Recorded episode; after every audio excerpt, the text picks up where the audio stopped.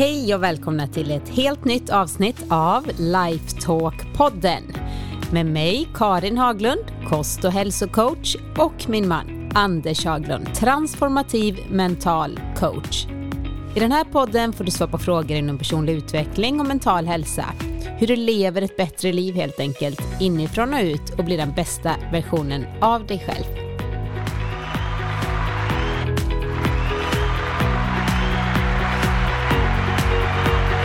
Hej Anders! Hej Karin! Vet du vad? Nej. Jo, det vet du, men eh, alltså det är avsnitt 50 idag. Ja, det är ju faktiskt ganska fantastiskt. Det är jättekul. Ja. Så jag tänkte att vi firar detta genom att ha en utlottning. Oj. Mm. Så jag kommer lotta ut, ni hör ju vem som bestämmer i den här podden. Nej, jag frågar faktiskt att det var, du tyckte också det var bra, men eh, en din online-föreläsning. Just det. Som är tre timmar lång. Man kan kolla på den när man vill. Hur man vill tänkte jag säga, från din digitala devices. Och vi lottar ut så många som tio stycken som vinner den här och ser den helt gratis. Ja. Det är du nu ska fråga, hur gör man nu då? Ja, hur med? gör man för att vara med i tävlingen och få tillgång till det här tre timmars föreläsningen ja, som kan göra skillnad Anders för livet? Haglund. Jo, då mejlar man till mig, karin lifevision.se. Där skriver man sin fråga som man gärna vill att vi tar upp här i podden. En fråga som rör ämnen inom personlig utveckling, mental hälsa, mentalt välmående eller psykisk ohälsa. Alltså någonting inom det mentala. Ja, det är även lite det här med prestationen. Prestation och stress eller relationer. Alltså, det som hör livet till. Det är ju därför det, det är ett life talk. Precis. Man mejlar den frågan till mig. Pausa och gör gärna det nu. Och alla som mejlar in sina frågor fram till och med måndagen den 2 oktober mm. är med i den här utlottningen av tio stycken som vinner. Det är du. Ja, det är du. Och det är bara för att vi ska fira att vi är på vårt femtionde avsnitt. Det är ju coolt ändå tycker jag. Den 2 oktober är förresten en söndag. Men så till och med, ni har eh, från och med detta datumet släpps så har ni tio dagar på er. Mm. Så förhoppningsvis så lyssnar du då redan på första dagen och får reda på det här och lyssnar inte i efterhand, för då är det klart att har det passerat det datumet så oktober, ja. får du väldigt gärna skicka in din fråga ändå bara för att få den besvarad. Men du är ja. inte med i utlottningen av en föreläsning med mig. Nej. Så är det. Men eh, så ja, heja oss helt enkelt. Heja Lifetalk-podden. Hej på oss. hej på oss. Eh, men nu ska jag läsa dagens första fråga för dig Anders. Ja, tack. Och för er som lyssnar. Så här låter den. Hej på er och jag måste bara säga att jag älskar eran podd. Jag brukar tipsa vidare om podden när det kommer nya avsnitt. Nu till min fråga. Jag känner mig inte längre behövd på samma sätt som jag har gjort tidigare. Barnen börjar bli stora och äldsta har flyttat hemifrån. Vet inte alls hur jag ska hantera detta. är som en stor tomhet som jag inte vet hur jag ska fylla. Andra pratar om nya intressen som att ha tid att spela golf, gå på någon kurs med mera, men jag har verkligen älskat att ta hand om min familj och tycker det är svårt att inte längre känna sig behövd. Vad är era tips till en sån som mig? Bra fråga. Ja, jag tror att ganska många hamnar i den sitsen om jag ska ta det av egen erfarenhet inte egen erfarenhet att vi, vi har varit med Nej, om det. Nej, inte men... på det eh, sättet egen erfarenhet, utan för att jag faktiskt frågade mina föräldrar om det. Eftersom när min syster hade flyttat ut och jag började både ett så åkte jag till universitet i USA och sen försvann jag ut på golftouren. Det är klart, nu plötsligt ska du inte relatera via barnen. Du ska relatera eh, i förhållandet eller via dig själv på ett annat sätt. Allt det där som man kanske till och med tyckte var lite jobbigt när man tog hand om det nu plötsligt var tyst i huset. Mm. Är det ingen som springer och skriker och slamrar i dörrar och ska ha saker och fixas och donas med. Nu har jag bara mig att ta hand om. Och det är också en sån här sak som man kanske då även de som inte har varit fullt så här nöjda med att göra det jobbet upptäcker att oj, det där visste jag inte om att jag saknade förrän det var borta. Och det kanske viktigaste här är att förstå att även om jag kan ta mig an en massa olika aktiviteter för att se om jag kan fylla någon form av tomrum. Så handlar det mestadels om ett tomrum som man har i sig själv. Och problemet med det mentala tomrum som man har i sig själv är att det är ett imaginärt hål som slukar precis så mycket som helst. Så om inte mitt förhållande med det sättet jag har att tänka på det förbättras så förbättras det inte även om jag stoppar i en massa saker, även om det kan vara ett sätt att på något vis skingra Tro att man kan fylla ett hål som egentligen inte finns. Du ja. sa ju det själv, det är imaginärt, det, är, det finns ju inte. Nej, egentligen. det existerar inte mer än i den tanke jag har om det. När man då ska ta sig an det här så kan det också vara lite lämpligt att se vad vi människor har för specifika behov. Och ett sätt att se på det är ju då den gamle Ivan Maslow som gjorde sin behovstrappa där man först måste ta hand om de basbehoven innan man kan gå till nästa och så vidare. Det här handlar ju inte om det. Men vad vi vet är att de två grundläggande behov som alla människor har, det är att vi har ett behov att känna av att vi växer och vi har ett behov av att känna att vi bidrar utanför oss själva på något vis. Och väldigt många och kan känna att jag får ut båda dem i min familj. Därför att barnen är en ständig källa till utmaning och problem och det gör att man växer. Det är så vi växer för allra mesta är ju att vi faktiskt får en utmaning som vi är tvungna att ta hand om och därmed blir och som nu på menar ett gym. Du växer som människa, inte plötsligt har du varit jättelånga nu. Tror du Jaha, inte du tänker så? Okej, okay, lång som lång. ett träd. Ja, det har varit nu med alla utmaningar. Jaha, sju och en halv meter lång och gått omkring som någon sorts avatar alien eller någonting. Nej, vad jag menar är just den här att vi alla har ett behov av att märka att någon del av oss växer, att vi känner att någonting är lite bättre idag eller i år än förra dagen eller förra året eller hur det nu än är. Men vi har ett absolut behov av att känna den där. Det är väldigt svårt för någon som känner att nej, allting står still eller allting till och med backar och samtidigt tycker att livet är en fest utan det ingår i varenda människa att vi har ett grundläggande behov av att när vi kommer ut redan som bebisar så har vi ett behov av att på något vis känna att vi växer. Det kan ju vara för en bebis bara, jag kan sitta upp nu. Eh, jag kan stå upp nu. Nu kan jag springa. Nu kan jag gå. Nu kan jag skriva. Nu kan jag, nu kan jag knyta mina skosnören. Nu kan jag göra det här. Men på något vis behöver man känna det och man behöver hitta det någonstans. Och har man då som den som ställer frågan här mm. kanske fått ut mycket av det via familjen och barnen och den försvinner, då blir det en enorm tomhet. För var ska jag nu ha den? Dessutom har jag det andra behovet tillgodosett där, för jag kan ju känna att jag bidrar utanför mig själv via att jag tar hand om då barn till exempel som växer hela tiden och som ska stå på egna ben. Och så plötsligt så står de där på egna ben och behöver inte all den här hjälpen. Och var ska jag nu bidra utanför mig själv? Men jag tänker det blir så här, familjen försvinner ju inte heller utan den allting i hela universum, hela planeten, oss själva är ju energi. Alltså allting omvandlas i sin form. Det finns ingenting som är beständigt. Nej, egentligen så är det det enda konstanta är att det inte är konstant. Nej, precis, att det är förändring, så det hör så till livet. Jag förstår i, all, i alla sådana här förändringsfaser så kan det ju kännas lite utmanande, lite tufft och annorlunda.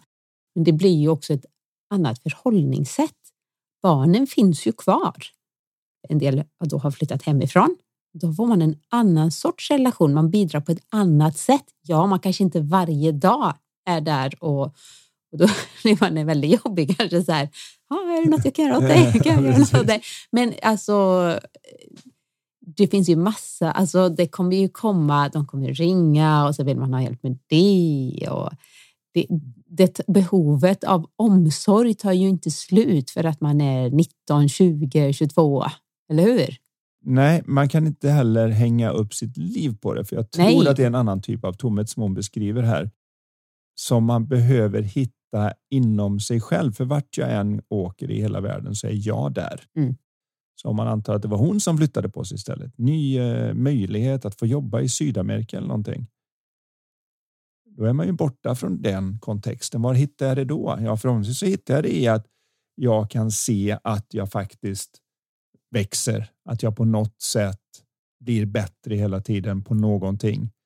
Och med ålderns rätt så är det också så att vissa saker faller åt sidan så jag kan inte kanske på samma sätt ha en fysisk förändring som är så mycket bättre hela tiden att jag märker det. Och min biceps är större, utan med en viss ålder så det, kommer jag inte märka att jag hoppar högre och springer fortare och allt det där som hör naturliga växandet till. Utan då är det ju att jag växer i kanske min förmåga rent mentalt, vinstdomsmässigt, erfarenhetsmässigt, att jag kan ta igen med kvalitet det som jag var tvungen att kompensera för med, med kvantitet när jag var yngre. Kanske ett konstigt exempel i det sammanhanget, men om du tänker på en helt ny säljare så kanske den, om de har tur, så de träffar tio kunder och så säljer de till en. Om inte annat för att åtminstone en på tio tycker synd om dig. För de tycker herregud, du är så patetisk. Du skulle aldrig få något sålt. Jag måste köpa något. Hur ska du annars försörja dig? Mm. Så du träffar alltid på någon människa som tycker att jag, jag får hjälpa dig. Åtminstone genom att handla. Men när du blir lite äldre, då kan du ju plötsligt när du är mer erfaren, om du nu har utvecklats och verkligen känner att du växer och bidrar på ett sätt, ja, då kanske du kan träffa tio och sälja åtta, nio av dem. Det innebär att du behöver inte alls träffa lika många längre. Är du yngre och ska hänga med de äldre, då får ju du träffa hundra kunder när de träffar tio. En del orkar ju med den och köra den lite tuffare för att kompensera med kvantitet det de saknar i kvalitet. Men jag försöker få in det i det här när livet förändrar sig, att man får börja ställa frågan. För kom ihåg, vi har pratat om det innan. Den fråga jag ställer riktar tanken i en viss riktning. Och riktningen man behöver det här är okej, okay, hur kan jag känna att jag växer nu? Hur kan jag känna att jag bidrar på något sätt utanför mig själv till något som är större än mig, som är mer än mig och inte bara på, som handlar om mig. Mm. Det är lätt när man hamnar i situationen att det blir väldigt individfokuserat. Nu ska jag gå på kurs, ja. nu ska jag lära mig golf, nu ska jag, jag, jag och så ger inte det den här djupa tillfredsställelsen som, som nästan enbart när... går att få via att man känner att jag bidrar till någon annan och förut så har hon kanske fått ut den här väldigt tydligt via Just familj, och barn. Och barn. Mm. Mm. Mm. Så det är, en, det är en riktningen. Så det finns inget specifikt råd. Jag förmodar att hon som många som kommer till mig när det handlar om eh, coaching och annat, de vill gärna att man säger till dem att ja, men du, här är exakt vad du ska göra. Här är receptet. Steg ett, steg två, steg tre. Men jag känner inte den här personen överhuvudtaget mer än att det är en fråga som är inskickad. Och även om jag faktiskt gjorde det så har jag upptäckt att det mer allmänna funkar bättre än om jag, för även om man känner någon riktigt bra så känner de inte tillräckligt bra för att säga det här är vad du ska göra för att ditt liv ska bli bra.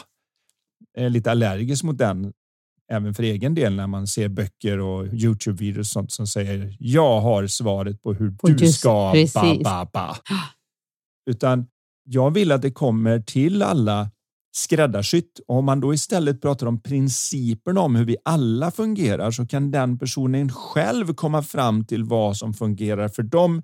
För annars blir det som att jag tar mina storlek 42 skor som är lite smalare så att jag väljer gärna en läst som är C eller D och inte ett dubbel E eller något om man nu går in på skor.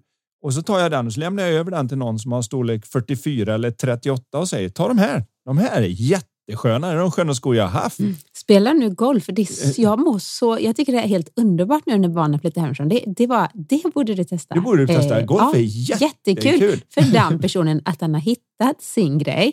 Eh, jag tycker att det låter också lite som att vi är ofta så rädda för att känna det här. Nu känner jag en tomhet. Hjälp, mm. vad ska jag göra? Eh, Okej, okay. var i den tomheten. Utforska, landa i dig själv. Tillåt dig att få vara i så space in between barn hemma, barn utflugna. Jag lovar, i den tystnaden, i den stillheten så kommer det komma svar som passar som du säger. Alltså dina svar inifrån dig. Ja.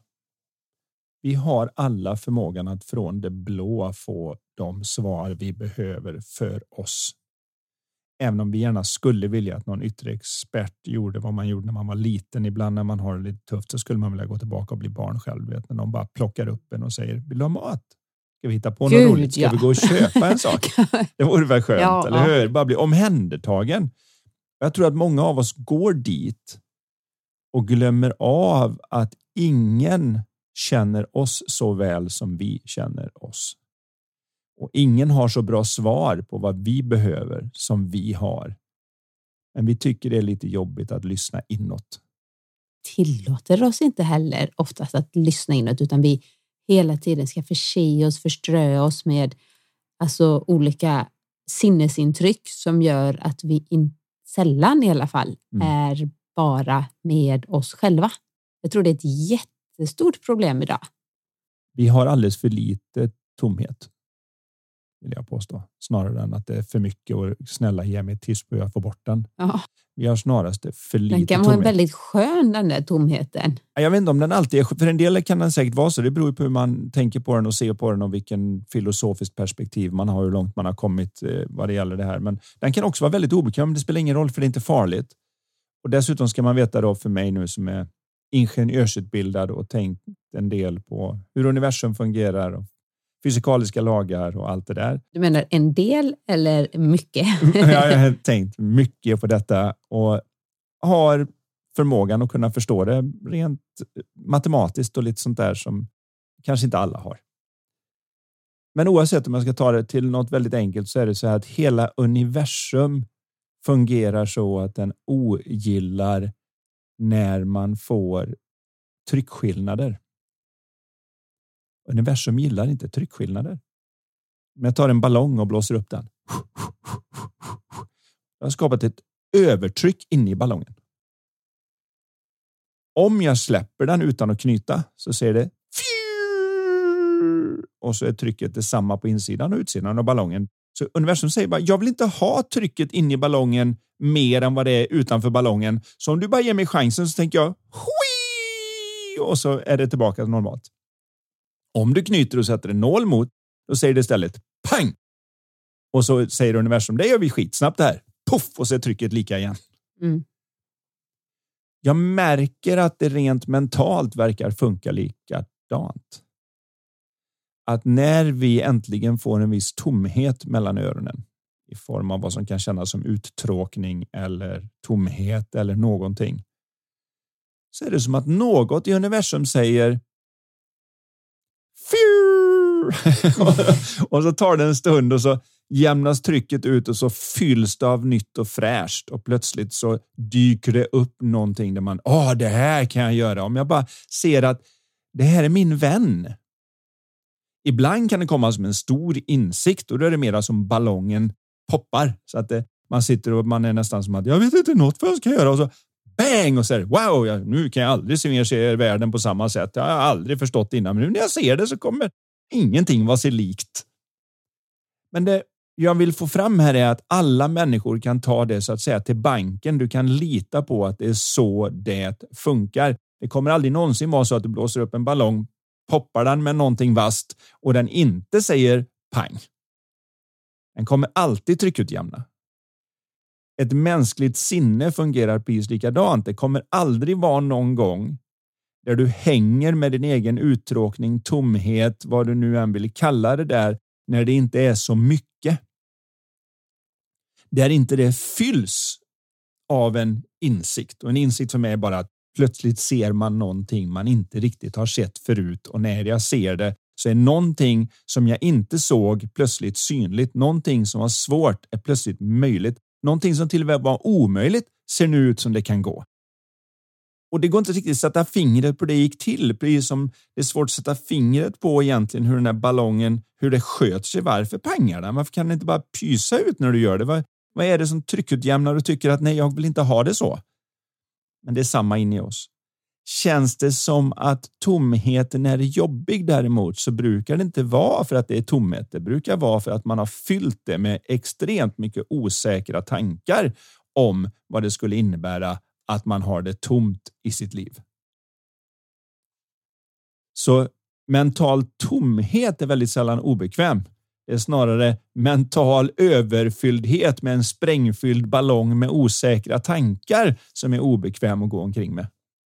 Om jag ska fortsätta metaforen. Livrädd för att man ska bli, någon kommer med nål och att man ska Ja, men, bara ja, lite så. spräckas. Ja, tänk om Hjälp, det hjälp, ska hjälp. vara så här hela tiden. Och, och vad ska jag göra nu? Och det verkar så lätt för alla andra som hittar på. Vad ska det, det, det? Och medan jag håller på med det här så håller jag bara på att blåsa upp min ballong. Mm.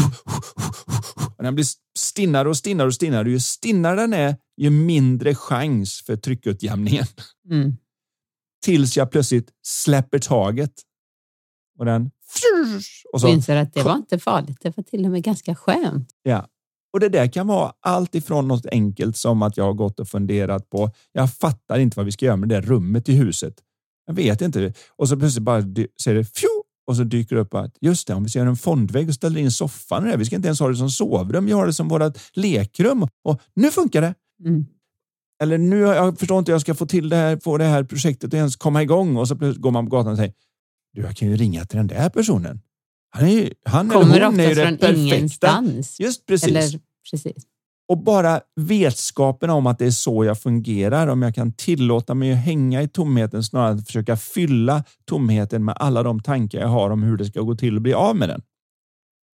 Så brukar det vara så att man, man kan ta det här till banken att hopp, så tryckutjämnar det och så plötsligt säger det pop och så får man en idé som gör att den kommer som Einstein nästan poetiskt beskrev när han sa att när medvetandet antar en högre nivå kan ingen människa förstå hur det gick till. Men när det händer så är plötsligt någonting som innan var svårt eller omöjligt enkelt. Och lösningen presenterar sig i en sådan perfektion att den sällan behöver ändras. Oerhört vackert beskrivet, men vad han försöker säga är att man behöver inte vara något Einsteins geni för att det plötsligt ska kunna säga pop och så dyker det upp och nu behöver inte göra någonting med det. Det, det, det är färdigt. Det, Så Mm. här är det. Och det finns en tillit i det. Som inte ens behöver vara tillit om man väl ser att det är så det funkar bara. Det är som gravitation. Saker Det faller blir neråt. väldigt lugn och en väldigt, eh, något man kan vila i. Ja. Människor med tomhet blir snabbt fyllda igen och man vet om att det är så. Mm. Väldigt Så. fint förklarat. Mm. Jag Yes. hoppas att det kan ge någonting av förtröstan och tillit till att häng med den tomheten och när, även om det kan ta en stund, även om det tar en tid så är det så värt det. För när det väl kommer, då kommer det skräddarsytt för dig snarare än något käckt tips och råd från någon coach eller något, an- någon annan person som inte känner ditt liv och inte vet exakt vad du behöver. Lita på att ingen vet bättre än du Mm. vad du behöver. Absolut. Yes. Ny fråga. Mm. Hej! Som någon som har blivit coachad av dig vill jag väldigt Oj. gärna att andra i ledningsgruppen och i företaget ska få ta del av dina tankar. När jag ska förklara för de andra varför och vad vi kommer att få ut av det här har jag svårt att förklara det. Det verkar plötsligt flummigt fast jag har direkt erfarenhet av de fantastiska resu- resultaten i mitt liv. Hur förklarar du när någon frågar hur man kopplar förståelsen av hur vi alla funkar till den nedre raden? Mm. PS gillar verkligen podden som ger mig påminnelser och jag får alltid med mig något nytt och matnyttigt varje gång jag lyssnar. Vad härligt. Kul! Ja, det är ju jättekul. Nu, Ja. nu sitter jag här och bara drar igenom min lista med coachingklienter och undrar vem det kan vara. Ja, Men det som jag kan säga är att det är alltid lite klurigt för det är två olika nivåer av förståelse. Det är en nivå av förståelse där jag har förstått så att det hjälper mig. Och sen är det en helt annan djup i förståelsen där jag kan förstå det så bra att jag kan förklara för någon annan. Ja, för oftast för att få hjälp av dig själv behöver man inte kunna förklara det för att, så att någon annan ska förstå, utan man förklarar det så gott man kan utifrån sina ord och den känslan man kommer med när Mm. man liksom förklarar brukar inspirera människor att wow, det, det är någonting där. Det är Mm. egentligen inte så mycket orden, det behöver inte vara en perfekt utsäljpitch, utan känslan man kommer ifrån när man pratar om Mm. Men det som han är ute efter här tror jag är också att det är samma skillnad som man tar med en Han idrottare eller hon? Man tar med en idrottare som säg är världsklass. Det är inte alls säkert att den personen bara för att de har till exempel Mondo Duplantis som nu är våran bästa friidrottare här i Sverige, även om han är lite halvamerikan. Världens bästa stavhoppare som det verkar genom alla tider nu eftersom man får alla Bubkas rekord att försvinna. Det är inte alls säkert att han skulle vara så grym som coach i stavhopp inte, jag, säger, jag säger inte att han inte skulle vara det. Jag säger han skulle bara vara bättre inte... än vad jag skulle vara. Det behöver man inte ens fundera över. Och det är, man har ju väldigt förtroende naturligtvis varenda ungdom som han säger ja. något till kommer ju försöka göra det här. Men jag säger jag bara, det är inte säkert att han kan förmedla riktigt vad det är som är så självklart för honom med hur man sätter i staven, hur man blir snabbare, hur man får rätt tryck. När han ska förklara det så är det liksom, det blir, kanske blir en lite stenmark. Bara åk! Vad är problemet? Det är en annan nivå. Däremot när man ska förklara det för att se den nedre raden så brukar jag förklara det lite mer så här att alla vi människor har tillgång till våra bästa jag, fast det är oftast lite dolt. Men om alla medarbetare som är involverade i det kan komma till sitt arbete och sina medarbetare med mer mental klarhet och i bättre balans så kommer de göra jobbet väldigt, väldigt mycket bättre. Om de dessutom kan se hur otroligt mänskligt och naturligt och vanligt det är att råka ut för en tankestorm och tappa det tillfälligt. Men vet om vad det är som pågår så man kan tillåta sig själv att naturligt studsa tillbaka till det där bästa igen. Om man gör det, om alla involverade klarar av att göra det under ett helt år, så kan det inte finnas något annat som har en större hävstång för den nedre raden. Och med den nedre raden, bara så alla hänger med, menar du de ekonomiska vinsterna? Den nedre raden är att man kan kvantifiera vad man har gjort så att det kommer ut som en högre plus ekonomiskt. Mm. Så till exempel så skulle ju då, då om jag nu tar den här exemplet och nu vet jag inte hur många som har läst om det där, men eh, Mondo, han vann ju nu Champions, den här eh, Diamond League finalen så som alla trodde att han skulle göra. Men veckan innan så fick han stryk plötsligt från ingenstans. Det var en total chock. Och det framkommer då att ja, men jag kan hoppa jämnt, men inte om ansatsen inte är jämn. För den här stadion där han var då i den näst sista tävlingen som förstörde hans hundraprocentiga resultat för året. Så hade de tydligen precis börjat göra om arenan så de hade byggt om och lägga ny, nytt så att halva ansatsen var ny och halva ansatsen var den gamla. Och det kan man tycka då, det är ju lika för alla som hoppar eller? Så om du är tre decimeter bättre än alla andra så borde du fortfarande vinna hur lätt som helst för det är samma problem. Men han var liksom, ah, det är det enda som stör honom, det är om ansatsen inte är perfekt. Då vet vi att det finns någonting där i hans tankevärld om att ansatsen, oj, ansatsen är inte perfekt, sedan när han kommer in på stadion. Och plötsligt så åker han ner i den här tankestormen och då sjunker humöret. Och när humöret sjunker så får han inte längre ut sitt bästa och kan få stryk av sådana som han absolut inte borde få stryk av. Jag tror att vi har liknande tankekontrakt med oss själva allihop på jobbet där det är. Ska jag jobba ihop med en sån på det här projektet? Oh. Och sen så är man inte ens nära att hoppa över sina vanliga höjder om vi ska använda hans stavhoppande som metafor för det här vi pratar om på nedre raden.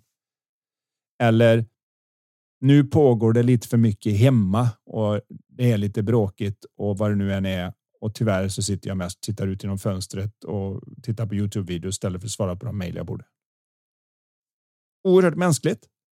Men om jag vet vad det är som pågår där och kan göra någonting med det. Ja, då kan ju inget annat påverka mer på nedre raden. För vad det egentligen handlar om är att vi människor är ju så bra som vi är. Och sen har vi olika bromsfaktorer för det, men vi har ingen gasfaktor för det. Vi kan inte lägga till något, utan när vi presterar så bra att det nästan känns som att oj, oj, oj, det var över min förmåga eller det var bättre än jag någonsin har gjort och var kom det ifrån? Det är att vi får en glimt av våra potential och hur den skulle kunna vara jämnt.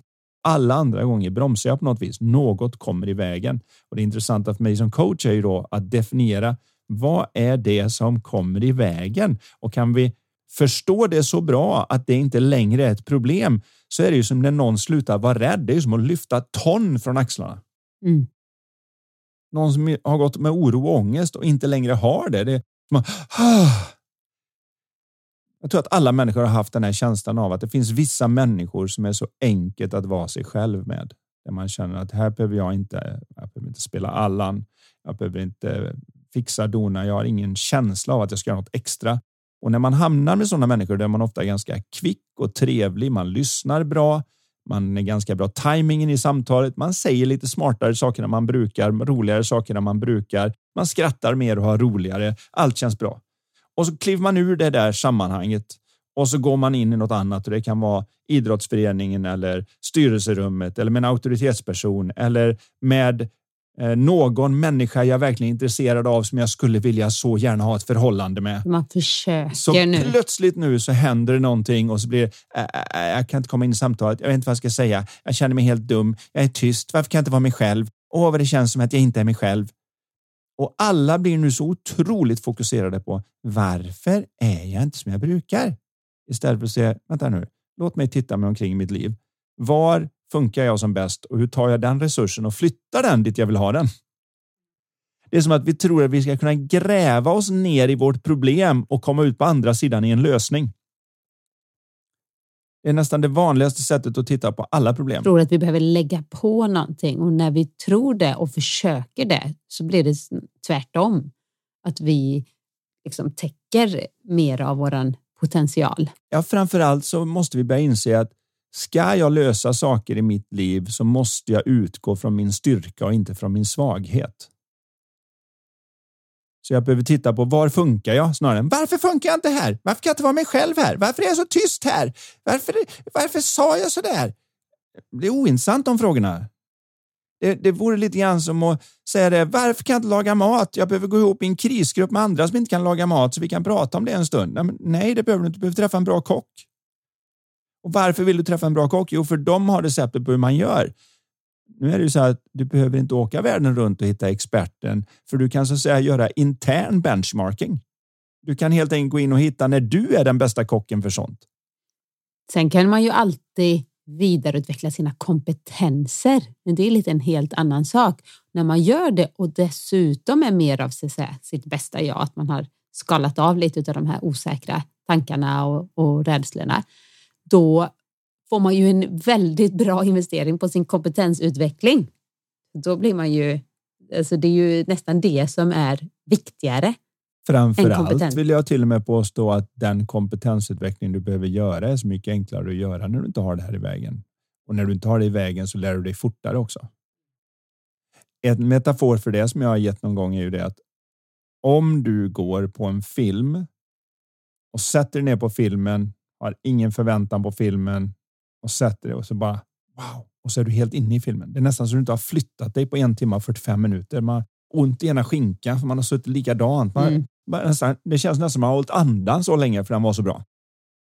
Om någon kommer nu några dagar senare och säger har du sett någon bra film på sistone? Ja, den här såg jag. Ja, vilken var det då? Vad handlar den om? Då kan du berätta hela filmen. Du har i stort sett fotografiskt minne för en film du har varit helt engagerad i. Och om jag istället gjorde vad vi gör i skolan så jag hade sagt så här, nu ska du gå in på den här filmen och nu vill jag veta exakt vad den handlar om och synopsis. Tisdag kommer vi ha prov på det. Så du oh sätter dig ner nu och så lägger du på alla dina tankar om oj, oj, oj. Fram anteckningsblocket, ja, penna. Så... Ska, nu, ska jag, nu ska jag se varenda liten detalj. Du sitter så påspänd, du slappnar inte av alls. Du är verkligen på hugget. Det här, det här, jag ska naila det här provet. Jag kommer, ska alla rätt. Mm. Ah. Jag lovar en sak.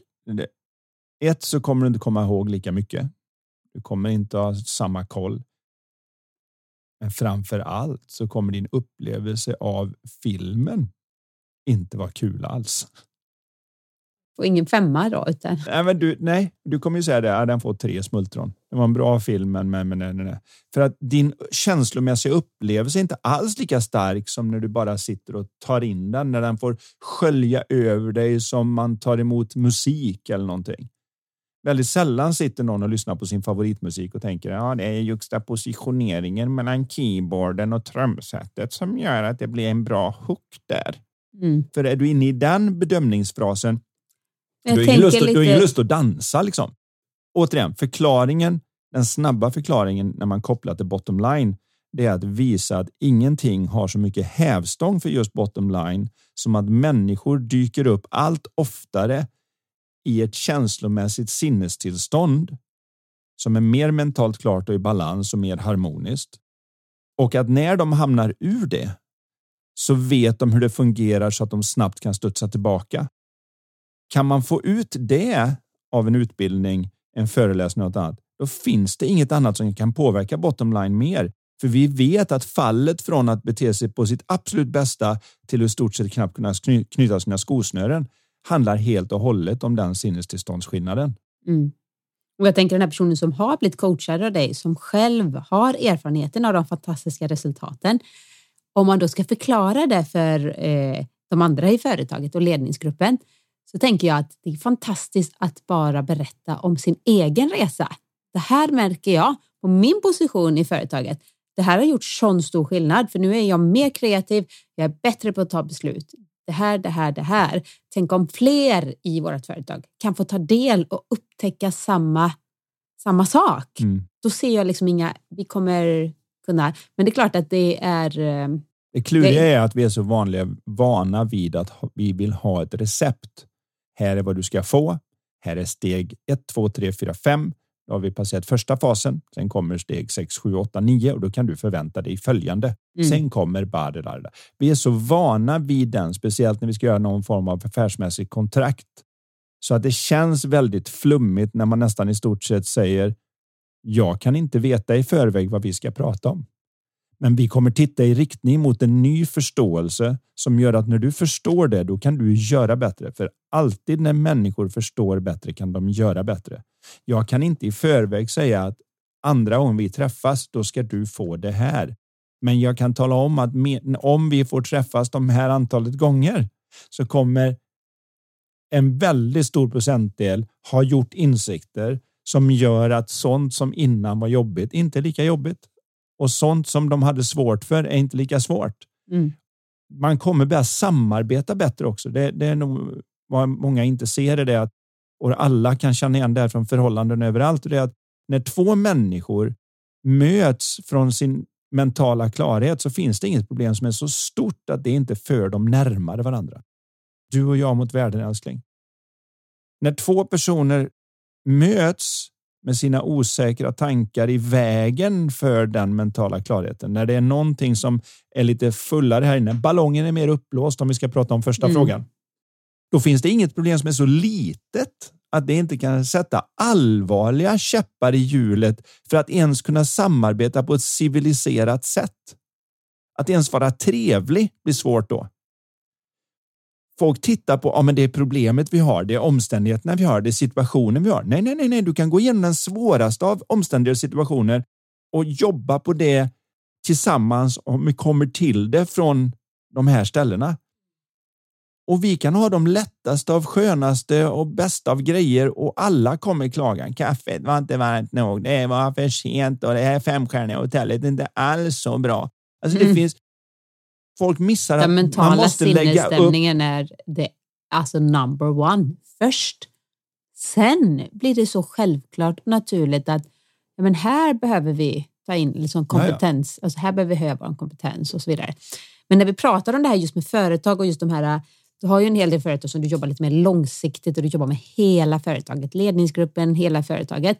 Jag måste bara tipsa om det här nu. Eh, alltså vi är godkända som vet man, utbildare för att ett, ett det visst jag form gör av... anses vara stressförebyggande och därmed kan man få halva kostnaden betald via Försäkringskassan på något vis. ja, jag har, eh, vi är ganska lite nya på det, men är, är, ni, är men... ni nyfikna på att liksom ta in Anders och göra ett mer långsiktigt arbete för hela personalen så kontakta oss. Antingen, lättast är väl egentligen info lifevision.se Mm. Eller bara kontakta Anders rakt av.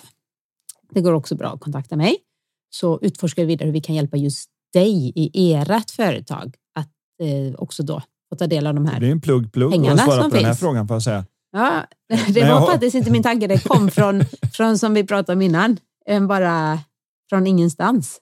Att det måste vi faktiskt tipsa om. Men, men du, jag vill hinna med en till fråga. Ja. Mm. Hej på er bästa poddparet. Har en fråga som jag vill att ni tar upp. Har märkt att jag är så hård och elak mot mig själv. Insett detta det sista året. Jag säger saker till mig själv och om mig själv som jag aldrig skulle säga till min pojkvän, inom parentes, som är världens bästa, eller min bästa vän. Bästa vän. Hur ändrar jag detta mönster? Kram från en nyfiken 30-åring. Mm.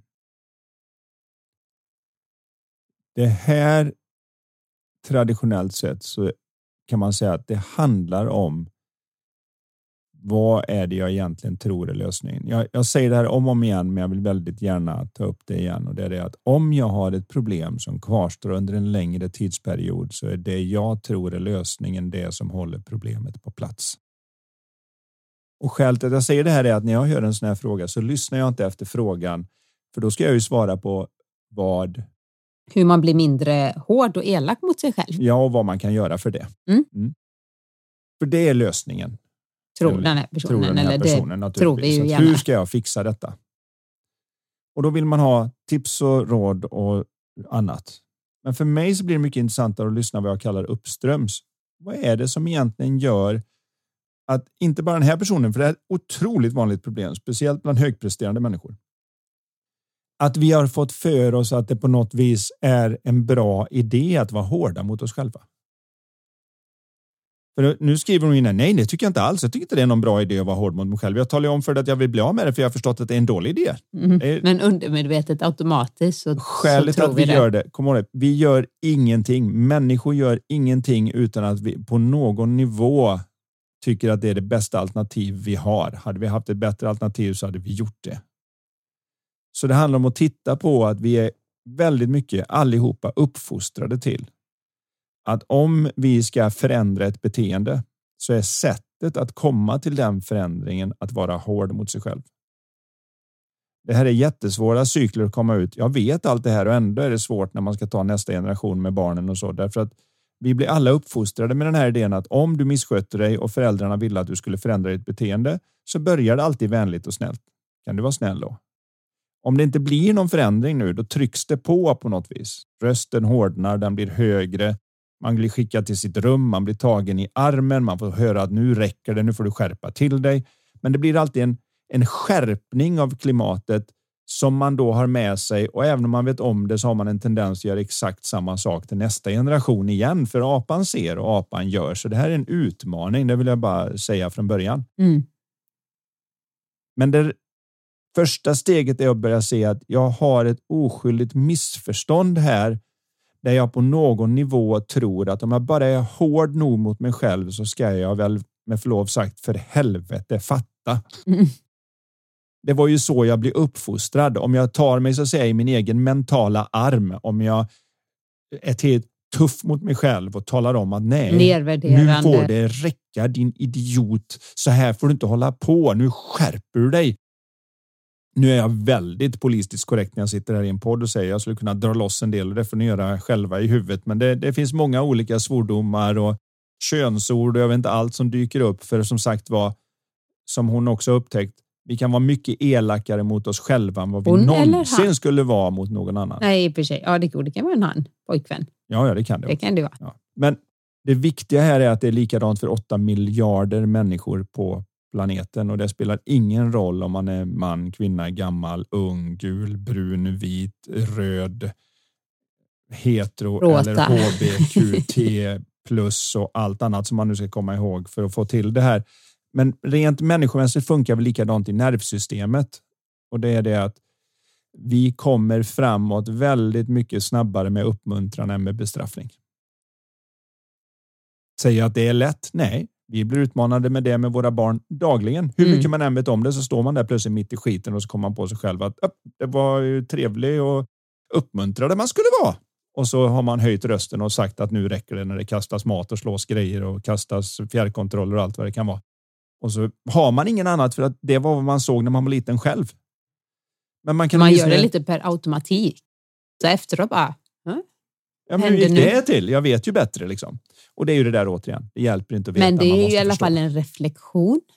Och den är jätteviktig och bara den här personen som har skickat in den här frågan som har insett, jag har insett detta det sista året. Jag tror inte det, den här personen har börjat sista året och vara hård mot sig själv, utan det är ett mönster som har varit sedan länge.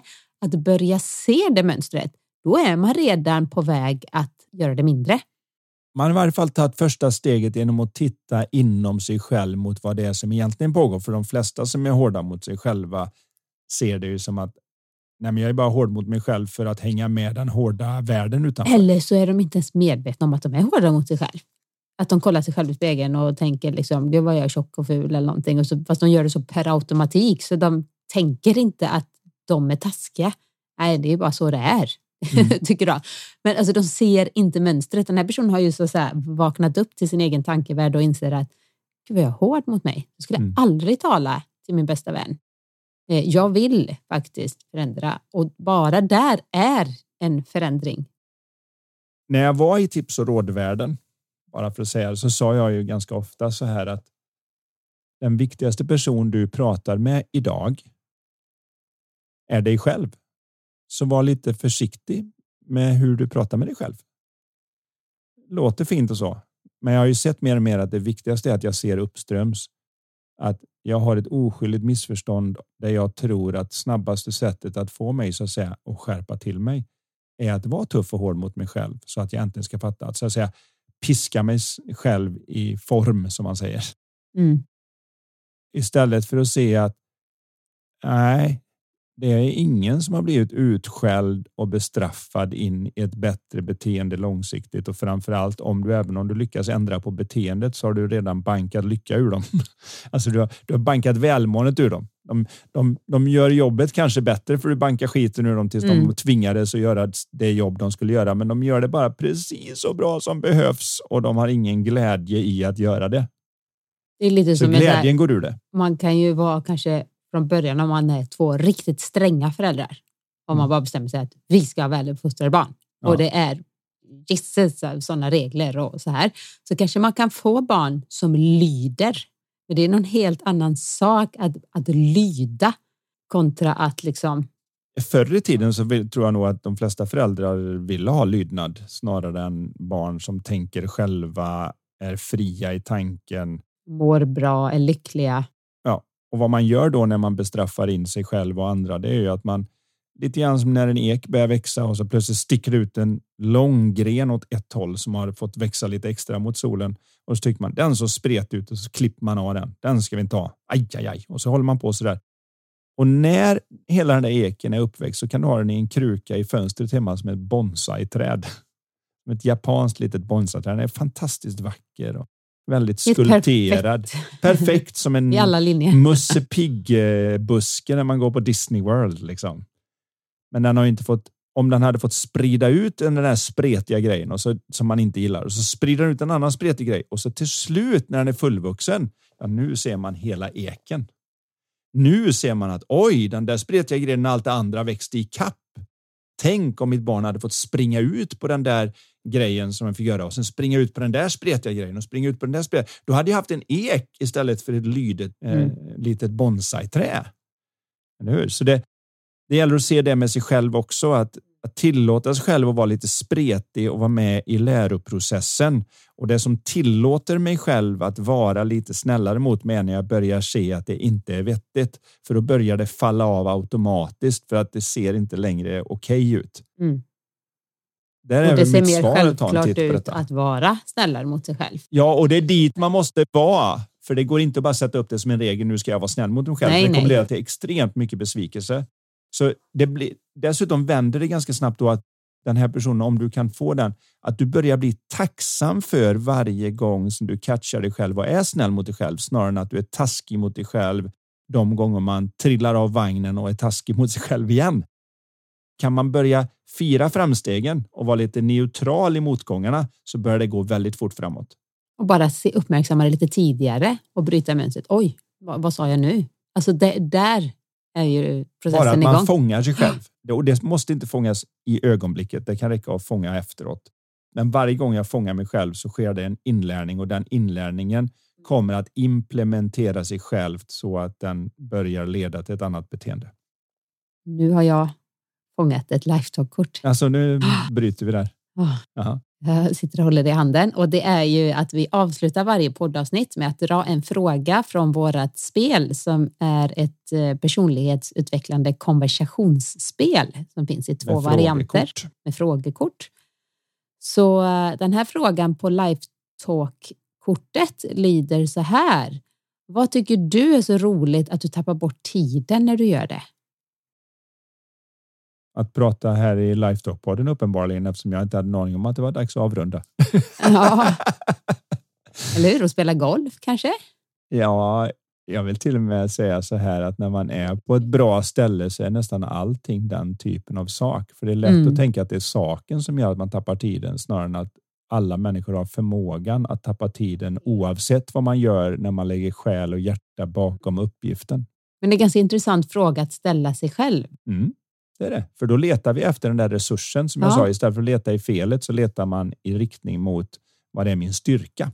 Precis. Men så här som avslutning på det femtionde avsnittet så måste jag bara påminna igen då om att mejla din fråga. Vad vill du att vi diskuterar i Lifestyle-podden? Och vi drar ju alltså innan, alltså till och med söndagen den 2 oktober 2022 kan du mejla in din fråga. Du kan självklart göra det efteråt också, men gör du det innan den 2 oktober så är du med i utlottningen av tio stycken onlineföreläsningar. Alltså tio personer vinner en onlineföreläsning med Anders. Mm. En tre timmar lång onlineföreläsning som finns inspelad. Yes.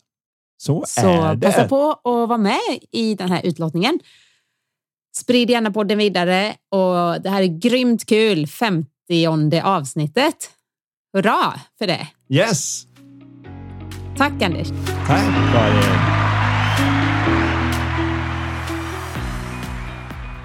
Du har lyssnat på Lifetalk-podden. Vi vore så tacksamma om du vill lämna ett betyg och eller en recension i iTunes. Dina frågor de kan du skicka till oss på lifetalkpodden.se. Spelet Lifetalk finns också att beställa där. Vill du komma i kontakt med oss rörande samarbeten, coaching, föreläsningar och event? Då kan du mejla till karin lifevision.se. Tusen tack för att du har lyssnat. Och du, gillar du podden? Dela den gärna vidare och tipsa om den i sociala medier. Låt oss tillsammans göra världen lite mer mentalt välmående.